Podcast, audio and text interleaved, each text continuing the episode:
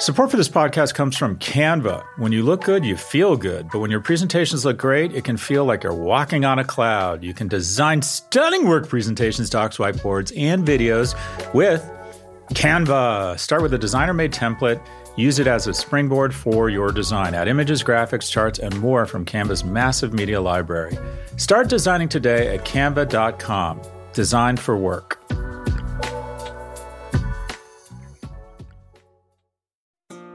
This episode is brought to you by State Farm. If you're a small business owner, you know that it isn't just your business, it's your life. And whatever your business might be, you want someone who understands. That's why you might want to check out State Farm Small Business Insurance. Why? Because State Farm agents are small business owners too, living and working in your community. That means they know what it takes to help you personalize your policies for your small business needs. Like a good neighbor, State Farm is there. Talk to your local agent today. Episode 252. 252 is the area code serving the northeastern corner of North Carolina. In 1952, microwave ovens were made available for domestic use. They retailed for $1,295 apiece. I sexually identify as a microwave. I last 30 seconds and look nothing like my picture. Go, go, go!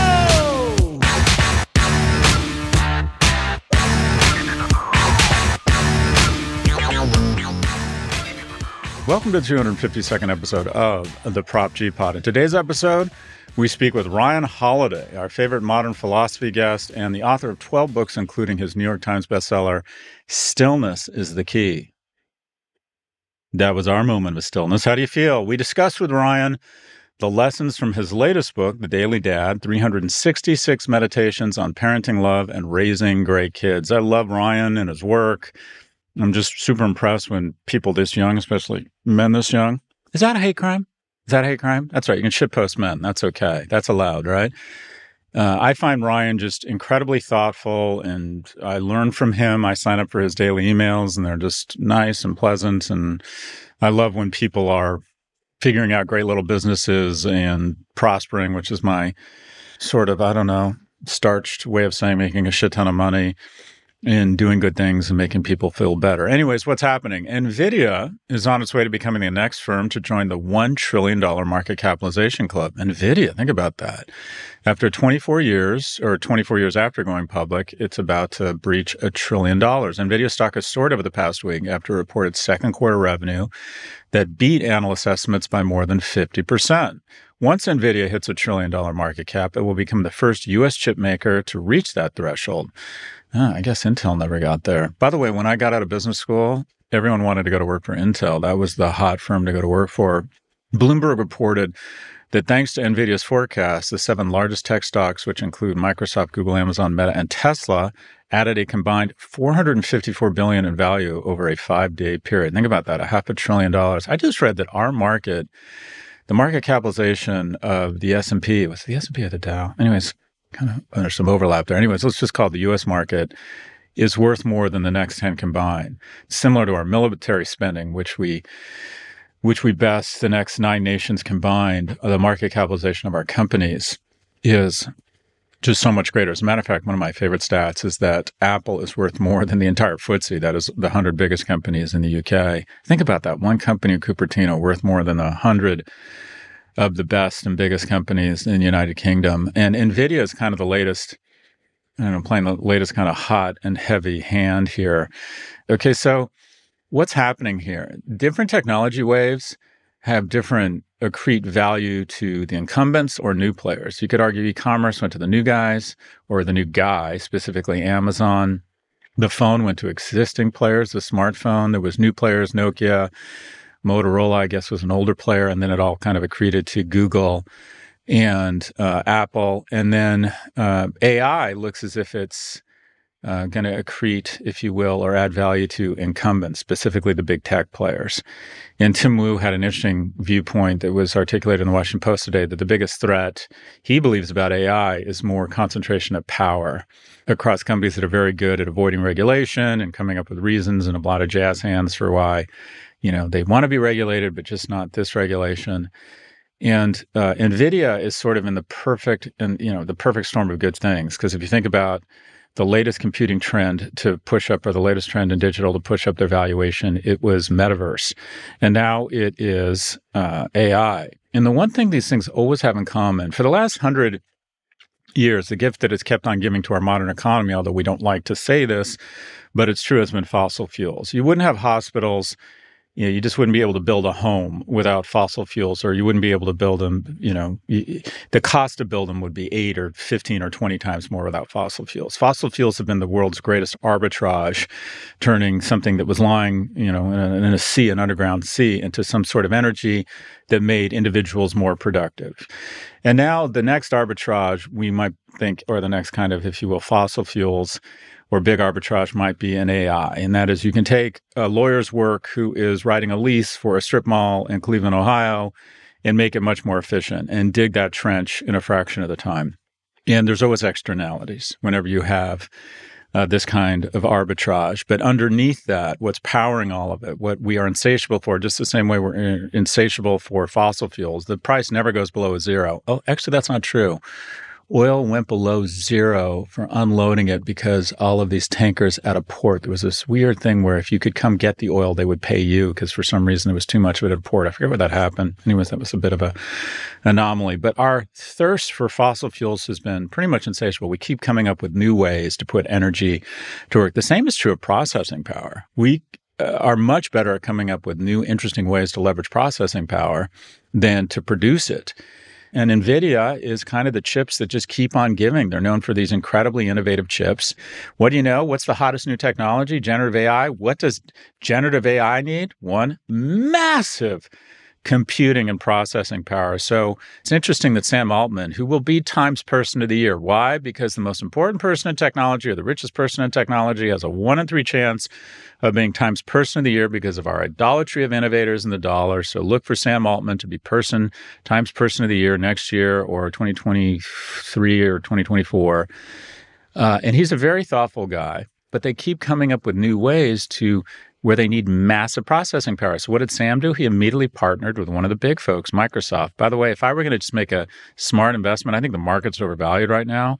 I'm a big believer that Microsoft on a risk-adjusted basis is probably a good place to put your money. Also Google. I think Google's taken a bit of a beating and their business is not as threatened as people think. Anyways, another talk show. Not financial advice, just telling you what I'm thinking of doing. I'm thinking of doing some sort of a pair trade here, a split trade. Anyways, we'll come back to that. NVIDIA Corporation, get this, NVIDIA's up about 180% year to date. That's probably somewhere around 20% of the S&P's gains year to date. I mean, there's just a small number. We're kind of back to the future again, and that is a small number of companies are responsible for not only 25% of the S&P's market cap, but if you look at their contribution, or why, if it wasn't for basically 6 or 8 companies, the S&P wouldn't be up 8 or 10% or whatever it's up, it'd be down 2%. So there's this crowding effect, and it goes back to this notion that Tim Wu's fantastic book, Professor at Columbia, The Curse of Bigness, that AI is largely benefiting. While a new company is in the news a lot, OpenAI, it's no accident they decided to partner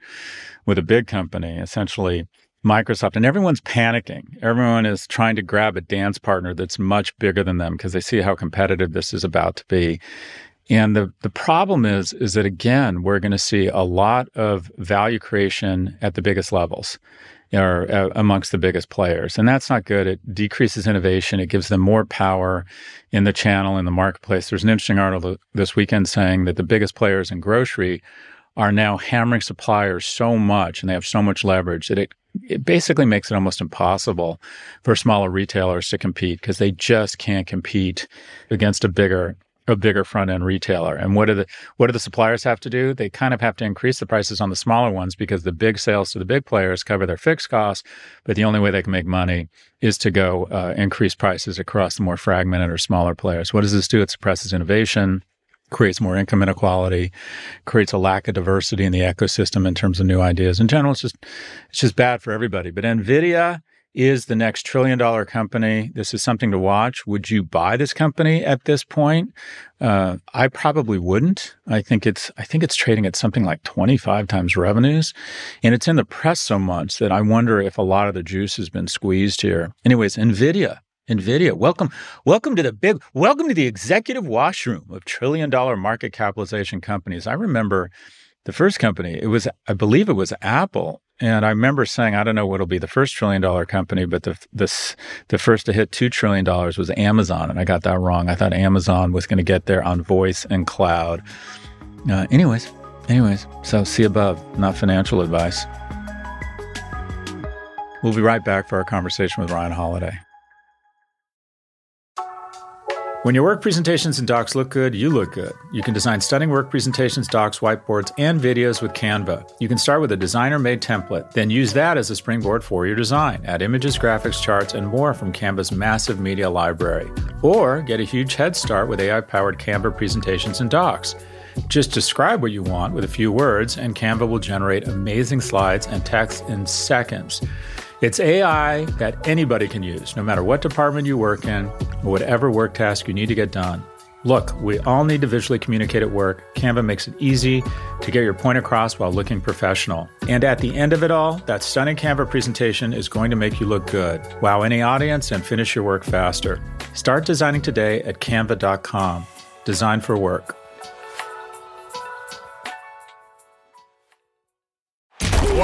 That guy means business. Just an amazing player. No, not him. The sports photographer behind him. What? He has a business bank account with QuickBooks Money where he earns 5% annual percentage yield, so he's scoring big on and off the field. You might even say he's the MVP. MVP? The most valuable business. Making your money work harder. That's how you business differently. Intuit QuickBooks. Banking services provided by Green Dot Bank. Member FDIC. Only funds and envelopes earn APY. APY can change at any time.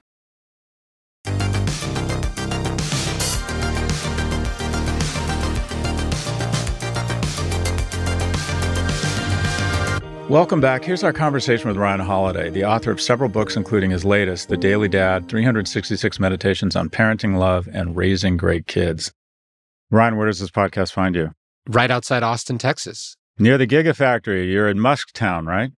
Yes. He's actually building his own town inside this town. I live in Bastrop, Texas. I have this little bookstore here on Main Street, and Elon Musk has opened a factory, a SpaceX facility, and a Boring Company facility, all within like 5 minutes of it. Now, hold on. Whatever. Car factory, schmar factory. You have a bookstore? I do. I have a little bookstore here on this old town in Texas. And it's my office and my podcast studio. And it's like a throwback to Mayberry. Wait, okay. You have a bookstore and a pod. You are so dreamy. You're literally, you're like, I'm shocked that you're something out of a Lifetime movie. The dreamy guy who owns the bookstore, but is a podcaster. You're a Lifetime movie. Well, it's great. Like, I pick my kids up from school and we hang out here, and they help me arrange books on the shelves, and we walk across the street to eat at the diner. It's a throwback for sure. It does sound like a throwback. Sounds like a nice life. Okay, enough of that. Let's bust right into it. So a lot of your focus over the past decade, and sort of what you're known for, has really been understanding the Stoics and ancient philosophy. And you've recently tried to apply some of those principles to parenting. And you've attempted to encapsulate that in a new book. Can you talk more about that shift? Well, let's emphasize on try, because I think there's nothing that tests one's philosophy and certainly one's command of their emotions quite like parenting. But 2016, I wrote this book called The Daily Stoic, which is one page a day of Stoic philosophy. And I really fell in love with that medium, the idea not just of reading a page a day, but writing like one page or one post a day. Like, I've really benefited from returning to the same ideas over and over again, forced to look at them from different angles. And so a couple years later, I decided to take a crack at that from a parenting perspective. So I started this email, The Daily Dad, which is basically Stoic-inspired parenting advice, or philosophically inspired parenting advice. And then that's what the new book is about. There's something fundamentally wrong with almost all parenting books, which is this idea that you read something once and then you're just good, that you're going to go apply this in your actual life, particularly when you're reading about, you know, challenges that you haven't actually even come close to experiencing yet. And so I really think there's something about studying or reading about being better at parenting, but doing it as part of a daily practice or a routine. You wrote that parenting is, open quote, psychological, close quote. What do you mean by that? Well, obviously parenting is a biological thing or it's a legal thing, right? You have kids and you sign a piece of paper, birth certificate, or you know the adoption papers, and you are a parent. But I think we all fundamentally understand there's a difference between people who have kids and people who are parents, right? People who actually make that thing a central part of their life. They make changes accordingly. The comedian Tom Segura had this joke I heard recently. He was saying, we go, oh, having kids changes you. And he was like, that's not true. He was saying having kids should change you, right? It doesn't change some people. Some people have kids living in their house, and that's different than being a parent. Walk us through some of the basics of how the Stoics or lessons from the Stoics have informed your parenting. Well, the most basic definition of Stoic philosophy is this idea that we don't control what happens, we control how we respond to what happens, which is obviously how I try to parent, but it's also something I try to teach my children, right? They, my brother hit me. Okay, that happened. That doesn't necessarily follow that you have to hit your brother back, right? So this idea that we only control ourselves, and that's sort of the central task of one's life, is managing one's own emotions, one's own actions, and then trying to use the situations or circumstances that we find ourselves in life to see those as opportunities to grow and change and do things.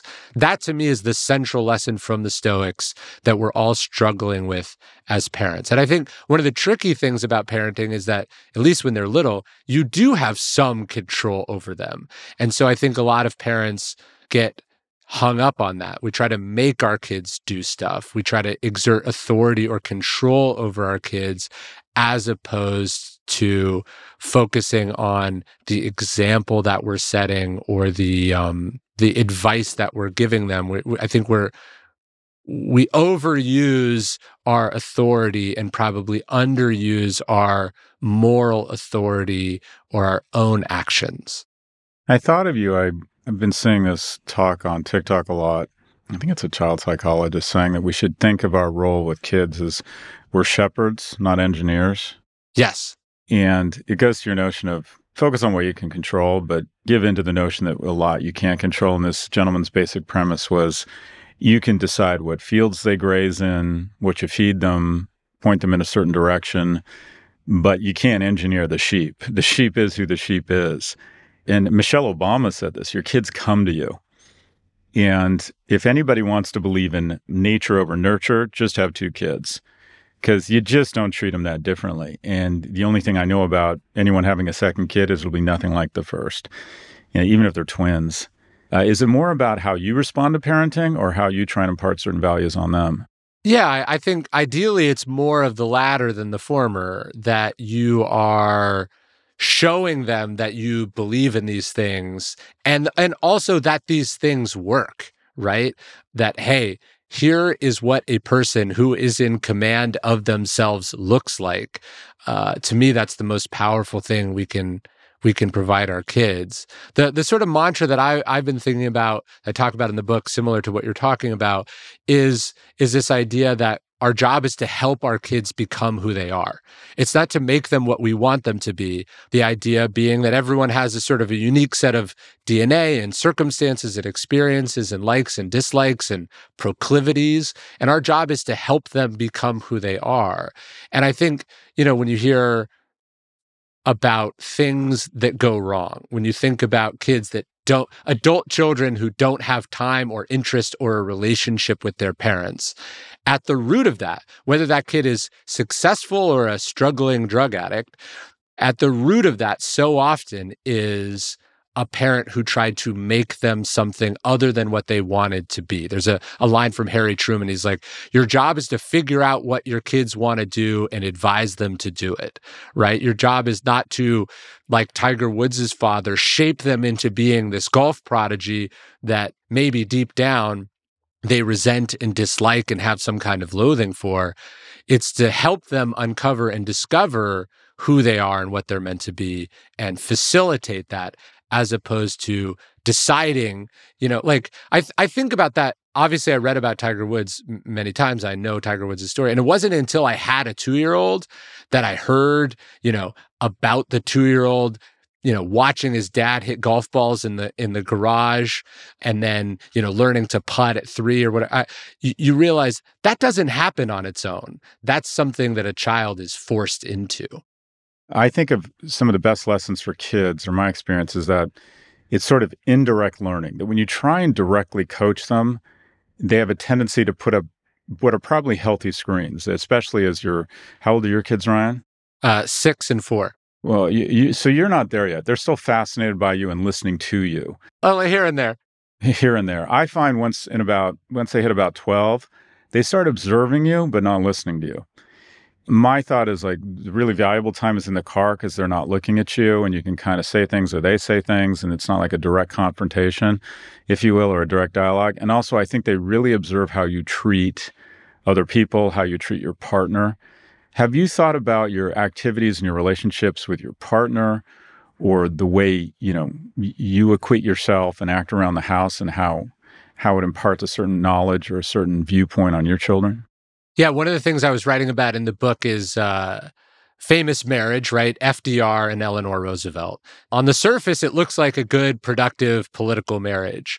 And then of their 4 children were married a combined like 19 times, right? So what did they see at home about how 2 people relate together, what a marriage is, what it should be? Clearly all the wrong things. And so how do you show them in your relationality to your spouse or your parent or their step-parent or whomever the sort of primary relationship is in your home? That is where your kids are learning how people get treated and should be treated. That's what love looks like, what relationships look like. And so seeing that as the canvas that you are painting, or that is where you are writing the advice, not in what you tell them about how to teach people or go through your life, but how they actually see it day to day. You know, you and your spouse are driving somewhere and you're running late. You know, what does that feel like in the car? Not even what are you saying to each other, but what's the energy, right?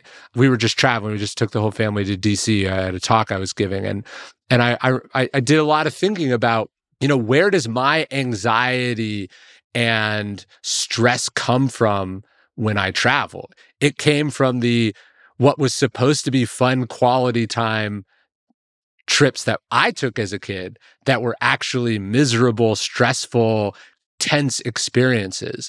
At the very least, how can we not ruin this thing for them? And then how do we show them what it should look like? So how old are you when you had your first kid? 29. So that's young. And I always believe, I mean, at 20, you're more evolved and I think a little bit more present. When I was 29, I think I was like most 29-year-old men, and that I was kind of a boy in man's clothing, if you will. Just didn't know much about myself, what I wanted to do. And I'm grateful I didn't have kids then because I was just so all about me. I was so focused on my career. What advice do you give to other 29-year-olds who maybe don't have economic security, don't have the flexibility? You know, you're managing a lot at 29. You know, you're trying to manage a bookstore, you're trying to build a business. You're at a point right now, Ryan, where you could sort of be that guy who had one book, or you could be a real influence on the world, right? And my guess is that you would really like to be the latter. And that involves enormous trade-offs and sacrifices. I just don't think you can have it all. And there's a tension between wanting to achieve what you could achieve professionally But at the same time, it's going to come at a cost. Your relationships with your partner, your relationship with your kids. Have you thought about managing that tension and where the fulcrum is in decisions you've made? Yeah, there's a great quote from Ursula Le Guin. She's saying, you know, it's impossible for one person to do two jobs, which is your career and raising children. But two people can do three jobs, right? And the idea, I think, of partnership. So I met my wife when I was 19 years old. We didn't get married until we were 27 or 28. We had kids afterwards. But I think it starts with the relationship, right? The decision to not just find a person, but to decide to be with that person. Like when people ask me for advice on you know, getting married or finding that person, like I've been with my wife now almost 20 years. And they go, what's the secret? And I say, you know, the secret is not breaking up, right? That's the number one secret of being together a long time. It's not breaking up. And I think in a world of dating apps, in a world of potentially limitless options, I think a lot of people aren't willing to do the work that is a long-term, stable, not just relationship, but partnership, right? And so I think a lot of people are worried that being with someone, deciding to be with someone and building a life with someone is going to come at the expense of your career. And there are trade-offs, but you also get a certain amount of stability and strength and support that I feel like when I had my success in my early 20s, if I had been a single dude, if I hadn't been on a track towards buying a house, getting married, having kids, I think I would have spun off the planet. I don't think social media, dating apps, you know, cheap airfare to anywhere in the world, Airbnbs on the beach, I don't think that would have channeled me towards being a mature, responsible, resilient adult, because it's so easy to run away from everything. It's so easy to live in a fantasy world, to live out of a suitcase or to hop from job to job, opportunity to opportunity, concert festival to concert festival. And there is something about, you know, making a decision, putting roots down, and being a responsible adult that I think a lot of the things that people want later in life all stem from, but they don't make that decision earlier. And at a certain point, it becomes harder and harder to make that decision. Yeah, I did what you're describing for 20 years, and that is arrested adolescence. So in your book, you write, we can find lessons on how to control our temper in front of our kids from Plato. And you have a bunch of them, and I want to go through each of them. Tell us about figuring out how to control our temper in front of our kids from Plato. Yeah, there's a story about a young boy who goes to live and study under Plato, who's obviously one of the greatest philosophers of all time. Then after his sort of apprenticeship ends, he goes back home and he's living with his dad, and he watches his dad lose his temper at a servant or a server or something. And the boy says, wow, I never saw anyone act like that at Plato's house. And the idea of, you know, the model that we show our kids obviously is important. But one of the things I try to stop myself, whenever you're out in public, you're at the airport, you're at a restaurant, and you watch someone lose their temper at their kids, you watch someone really lose it, you're never like, that's a great look. They are crushing it. Well done. Exactly. And then the idea, though, is that somehow we look differently when we do that, right? And so one of the big Stoic exercises is just stepping back and going, you know, what does this look like to someone else? What does this look like with even a modicum of distance? And it gives us a little bit of perspective. There's a great quote from Seneca where he says, you know, getting angry is like returning a kick to a mule or a bite to a dog. You know, it doesn't make anything, it doesn't teach that animal a lesson. It just makes you look like an animal. And so when I get mad that my toddler is throwing a temper tantrum, I go, but now I'm throwing a temper tantrum in response to the temper tantrum. And what is this teaching them? It's that when you're upset, when you don't like what's happening, a temper tantrum is an appropriate response. I'm torn on this one because I can see that raising your kids, being a role model, controlling your emotions sets a great example for your kids. At the same time, occasionally when I've lost my shit with one of my kids and my partner says, that was an outsized reaction, you shouldn't have had it. I'm like, well, you know what? They're going to face a series of outsized reactions their whole life. They're going to face a series of people in unusual situations who act irrationally. And I think it's okay. I think that they learn certain skills that occasionally they learn, well, sometimes people have outsized reactions, and maybe they even learn, well, it's not about me, that I can survive someone having an outsized reaction to something. At the same time, I'm thinking, well, maybe I'm just rationalizing what is irrational behavior on my part. But, you know, Jonathan Haidt, my colleague at NYU, talks about the coddling of the American mind, that we spend so much time trying to create this utopia for our kids. We use so many sanitary wipes on their lives that they don't develop their own immunities. Is there something valuable to occasionally having an emotional reaction around your kids and teaching them that, yeah, occasionally people get angry for the wrong reasons and you need to figure out how to deal with it because it's going to happen a lot? Yeah, I mean, look, especially when they're younger, sometimes that's the only way to convey something serious. And one of the distinctions I make both as a boss and as a parent, I learned from professional basketball, which is sometimes the coach gets a technical on purpose, right? There's a difference between the coach who doesn't have command of themselves and just goes around giving the other team points. That's not a good coach. But sometimes the coach can sense that the team's a little listless, or it can sense that the ref isn't taking them seriously.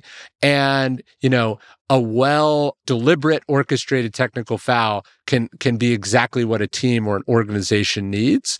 I watched Greg Popovich once get thrown out of a game so an assistant coach would take over, and I watched the team rally in response, right? This is what a seasoned pro knows how to do. So I think there's a difference between losing your shit and making your children think you're losing your shit. You know, there's a difference. But I would also say that sometimes we do lose our temper. Sometimes we mess up. Sometimes the heat of the moment gets the best of us. But how quick are you when you do that, when you go, that was an outsized reaction? How quick are you to talk about that with your kids, right? To go, hey, dad was stressed because he was worried about missing our flight. Or dad was stressed because I'm worried about you, and you're the most important thing in the world to me, and I felt like I needed you to get this because I don't want anything to happen to you, but I should do better. My son, the other day, my youngest was sort of freaking out in the car, and my oldest goes, I think he's just overstimulated, right? And I liked that so much because what he realized from our language with him was that there's a difference between just, you know, having a bad reaction and understanding why, what's going on around you, what's happening in the world that's contributing to that reaction, and having that awareness. That's what allows you to stop, you know, a downward spiral before it gets too serious. So next sort of lesson from one of the great Stoics, lessons on how to cultivate a peaceful home for our kids from Marcus Aurelius. Yeah, you know, I think about, like, we've been talking about the airports a lot, right? Like, when I think about the germs that my body is covered in when I get off of a flight, right? Like, the first thing I do now when I get home, I've been traveling, is I throw all my clothes right in the laundry, right? And I jump in the shower and I change, because who knows what I tracked in. And if you ever think about, like, what you're tracking in on the bottom of your shoes when you walk into your house, it's disgusting, right? And I think about, you know, Stoics talk about the dust of earthly life. And I think about how much detritus and dirt and disgustingness we track into our homes, figuratively, not literally, right? Like, you had a shitty day, everything went sideways, everyone was annoying, there was unnecessary traffic, and then you were on Twitter and you got trolled and blah, blah, blah, blah, blah. And then you just bring that into your house and you sit it down at the dinner table. And so I think the Stoics talk about how do you get that sort of reset? How do you wipe the slate clean? How do you take that minute between the transitions? How do you get faster at making transitions? I think this is something we kind of take for granted as people. We think we're good at multitasking. We think we're good at transitions, but we're not. And your kids, they pick up on it. Even if you don't mention it, they can sense the energy in their house. And I remember what it was like sometimes for my dad to come home. Like, I heard a good thing. When you heard the garage door opening as a kid, right? You're inside your house and you hear the rumbling of the garage door going up. What was the feeling that you had, right? Was the feeling, yes, or was the feeling, of panic or scramble, or I need to go do X, Y, or Z because I don't want to get dumped on. You know, that's something we really have to work on as parents. Yeah, it's interesting. It's a mix of, I don't know what it was like for your dad. It was a mix of all that for me. My dad was a huge presence, and he came in and it was like, okay, the sheriff's here, right? And I was happy to see him, but it was like, okay, you know, it's like there was a different standard of behavior. And it just cracks me up because I'm not allowed anywhere near our TV. And when I was growing up, our TV was there for our father. And occasionally, if he wasn't around, I was allowed to access it.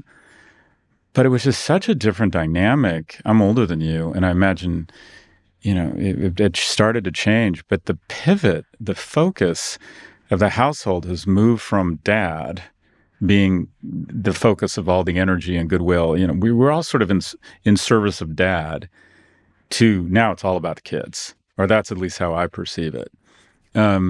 Talk about lessons on how not to spoil our kids from Seneca. Yeah. It is funny, you know, when you read these philosophical tracts and, you know, they're always talking about these big things. And then there's this great passage where Seneca's talking about making sure they work for it. He's talking about making sure that you don't reward them when they try to get things by yelling or screaming. And you go, oh man, 2,000 years ago, this philosopher was dealing with a tyrannical 6-year-old, just like I'm dealing with a tyrannical 6-year-old. Or they were dealing with a moody teenager, just like I'm dealing with a moody teenager. And it is, I think, important and humbling to remember that people have been doing this and struggling with this for a very long time. One of the things I talk about in the intro of the book that I think about all the time is they discovered these footprints in White Sands National Park. And it's the footprints of a parent and a child. And the footprints are side by side, and then the kid's footprints go away for, you know, a couple hundred yards, and then they happen again, and they go away, and they happen again. And it makes me think of the walk that I took with my kid this morning. You know, he was good walking, and then he would go, I'm tired of walking. And I'd have to pick him up. Then he'd be like, wait, no, I want to walk again. And just realizing that this has been the journey for a really long time. And this tension between, you know, giving our kids what they need, giving our kids what makes them happy, you know, and the tension between making them self-reliant and also spoiling them, that this has always kind of been an attention, particularly the more well-off one is, right? When I was a kid, there was a bunch of things that I couldn't have because my parents couldn't afford them, right? That it wasn't in the budget. Most of those things are things that I don't have to worry about today. And so the question is, you know, when my kid asks for them, when he asks for a new mod on Minecraft, the fact that it costs $5, you know, it means nothing to me. But then there's this debate about, do you just give them everything they want whenever they want it? What does that mean, right? And I think the tension between can and should is the struggle of sort of parenting in times of abundance. And then the last one here, lessons on how to support our kids from Queen Elizabeth. Yes, it would have been really hard to have your mom be the Queen of England, right? And there is a great story early on. You know, she meets, I think, every Thursday with the Prime Minister. So she has a standing meeting with Winston Churchill. The meeting, historically, for her father is always at like 6:30 p.m. And I love the story of Queen Elizabeth having to decide to push the meeting with Winston Churchill because she wanted to be there for bedtime with her kids every night. The idea that matters of state and the state of your family being in tension with each other, I thought was so fascinating. So I tell that story in the book. But, you know, she struggles, I think, and her children are an example of a struggle when one has a calling and a profession and a strong sense of duty, and then the conflicting responsibility and duties that we have to our children. There's another story where she had been gone. She'd taken like a 6-month tour abroad, and she gets home. She meets her kids on the royal yacht. They're about the age of my kids. They run towards her, mommy, mommy, mommy. And she stops them. And she goes, no, no, no, not you, dear. I have to follow protocol. And it's actually in, I think, Prince Charles's first memoir, the title of one of the chapters is "Not You, Dear," and his struggle with, you know, what it means to have a parent who puts basically everything before their children. We'll be right back. Support for this show comes from Slack. You're a growing business, and you can't afford to slow down. If anything, you could probably use a few more hours in the day. That's why the most successful growing businesses are working together in Slack. Slack is where work happens, with all your people, data, and information in one AI-powered place. Start a call instantly in huddles and ditch cumbersome calendar invites. Or build an automation with Workflow Builder to take routine tasks off your plate. No coding required. Grow your business in Slack. Visit slack.com to get started. Support for this podcast comes from Constant Contact. If you're a business owner, you already know that it's really, really hard to cut through the noise of everyday life. If you want to connect with your customers, you need to break through the noise. You need Constant Contact. Constant Contact is a marketing platform that makes it easy to reach new audiences, grow your customer list, and connect over email, text, social media, and more. Whether you're a marketing guru or just learning the ropes, Constant Contact offers writing assistance tools and automation features that make it simple to say the right thing at the right time. So get going and start growing your business today with a free trial at ConstantContact.com. Just go to ConstantContact.com right now. Constant Contact, helping the small stand tall. ConstantContact.com. So I want to ask you about your approach to some issues around parenting and if and how Stoicism has influenced your approach. And I want to let you off the hook a little bit here, and that is my general observation after having read a few parenting books is nobody has any fucking idea. I mean, you can read a book that says from a very thoughtful person on how the key to creativity is to give them absolutely no boundaries and let them pretty much do whatever they want from a very young age, to another thoughtful book saying that the key to secure children is that they have boundaries so they feel more secure and loved. It feels like every bestseller, the first thing it does is contradict the kind of the book, the parenting book of the year before that. We talked a little bit about, you know, can versus should. How do you instill a sense of grit? Or, you know, even basics like connect money with effort or effort with good outcomes when we, you know, once you're above a certain income level, you do grow up in a household of abundance or superabundance as it relates to the kid. A kid doesn't want a Range Rover. They want, as you said, more skins or a new weapon on Fortnite, which most people can afford. Have you thought about how you're going to try and instill that sense of grit? Yeah, one of the lines I take from Seneca in the book is that your kid's life should be good, but not easy, right? The idea that from struggle, we become what we're capable of becoming. So for some kids, that struggle is going to be quite basic, right? Struggle to eat, struggle to get to school, struggle to stay warm in the winter. Gratefully, those are problems that we don't have at my house. But how do I make sure that their life isn't one filled of repose and ease? And one of the ways we do that is by challenging ourselves, right? We go for this hard walk every morning. We try to climb, trees and play sports. And I try to push them in ways that gets them out of that comfort zone, that challenges them. There's a story about Theodore Roosevelt. He would take his kids on these walks every morning, and whenever he saw an obstacle, that's what he would go towards. So they have to climb over these rocks or walk through this freezing cold creek. I think thinking about ways that we challenge our kids is how we make them resilient. What is actually important? I don't think it's abstaining from all luxuries or nice things. I think it's making sure that on a regular basis, we are forced out of our comfort zone and forced to learn and adapt and figure things out. Talk to me a little bit about punishment. Yeah. The best line I heard that I think about is that punishment should make them better. So my son does Brazilian jiu-jitsu, and another kid slapped a kid yesterday in practice, and the coach made him do wall sits. Right, he had to sit until basically his legs hurt against the wall. And I think about that as being a punishment. Instead of kicking the kid out of class, right, for doing something he wasn't supposed to do, he had to go do a thing that made him physically stronger.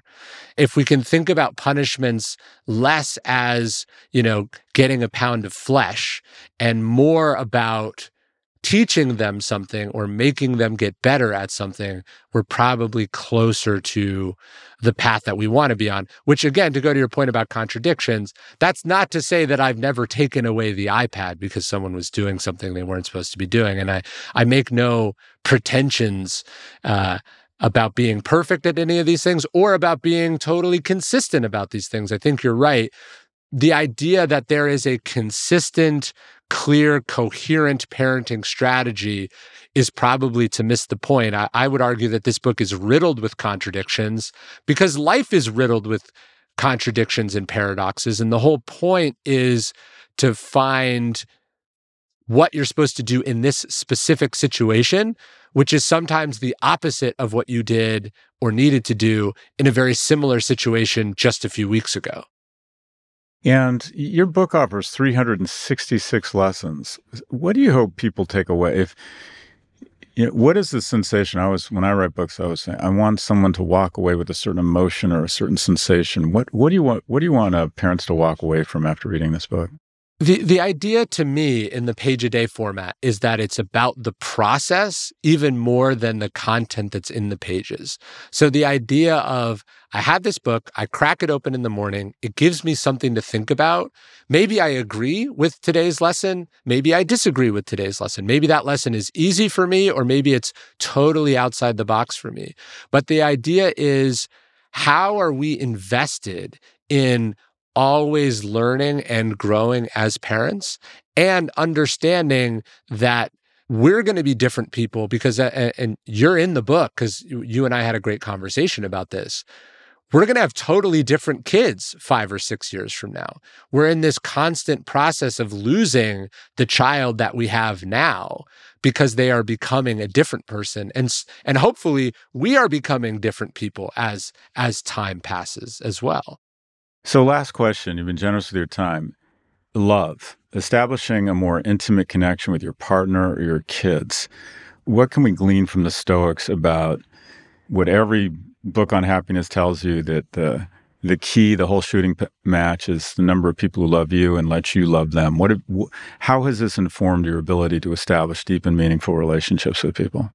It's really a shame that the stereotype of the Stoic is the unfeeling, emotionless, robot, the beast of burden, simply enduring the misery of a dark, terrible world. Because in practice, I don't think there was anything further from the truth. There's a passage in the opening of Meditations. Marcus Aurelius is thanking all the people who have influence in his life. For paragraphs, he thanks his stepfather, Antoninus, who clearly shapes him into the man he is. He thanks his mother. He thanks his stepbrother. He thanks all these people, but he thanks Sextus the philosopher for this really key lesson that I think about all the time because it so goes against the type of what we think a Stoic is. He says, "From Sextus the philosopher, I learned to be free of passion, but full of love." So he's saying free of envy and anger and jealousy and ambition and all the passions that we call them, those sort of swirling, negative, toxic, competitive, zero-sum emotions, if you will. And what he feels instead is a compassion, a love, an affinity for, an acceptance of, a gratitude for all people and all things. And I think that's the attitude that I try to have. I'm not perfect in it, but that's what we try to have. And from Marcus's example, this idea of starting with gratitude, I have this journal and every morning I try to write something that I'm grateful for, but the exercise, the thing I try to write, I never try to go, I'm grateful for my kids, I'm grateful for my health. I try to think of something frustrating or annoying or something that went wrong or something that at first glance I didn't like. And I try to will myself to be grateful and feel love for that thing. So it's not just this magical state you arrive at. I think it's something you work at. But I think the idea for the Stoics is to be free of the negative emotions and to replace those emotions with a kind of unconditional and all-consuming love for everyone and everything. Ryan Holiday has written 12 books in 10 years, including his latest, The Daily Dad, 366 meditations on parenting, love, and raising great kids. Ryan also writes 2 daily emails and hosts a daily podcast. His books, The Obstacle is the Way, Ego is the Enemy, The Daily Stoic, and the #1 New York Times bestseller, Stillness is the Key, have sold more than 5 million copies in the U.S. He joins us from his home just outside of Austin, Texas. Ryan, I'm just so impressed with you and what you've accomplished, and I think you're bringing wonderful things to the world, and I wish you success, not just because I'm fond of you, but I think what you have to say is really important. Well, thank you very much. I'm a huge fan as well.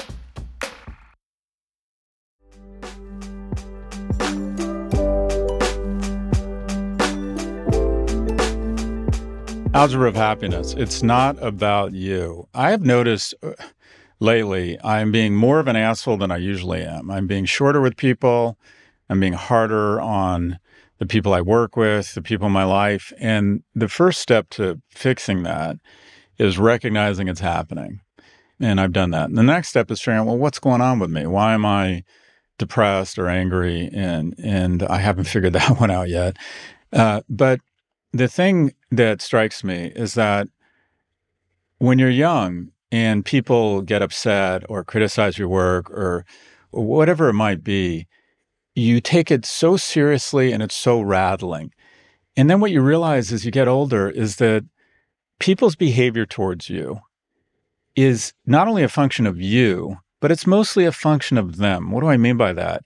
It's mostly a function of what's going on in their life, whether they had lunch, whether they're stressed out. It's not a reflection on you. Some of it is, but it's mostly about what's going on with that person at that time. So when someone is not as kind, when someone is rude, when someone says something that upsets you, keep in mind that, yeah, maybe some of it is about you. Maybe your work wasn't very good.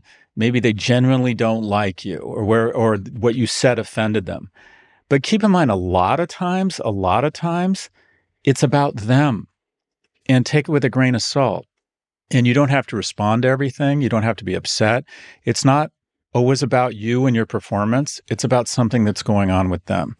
And so break it down, be thoughtful about it, appreciate it, register it, ask yourself, what was the veracity of this statement?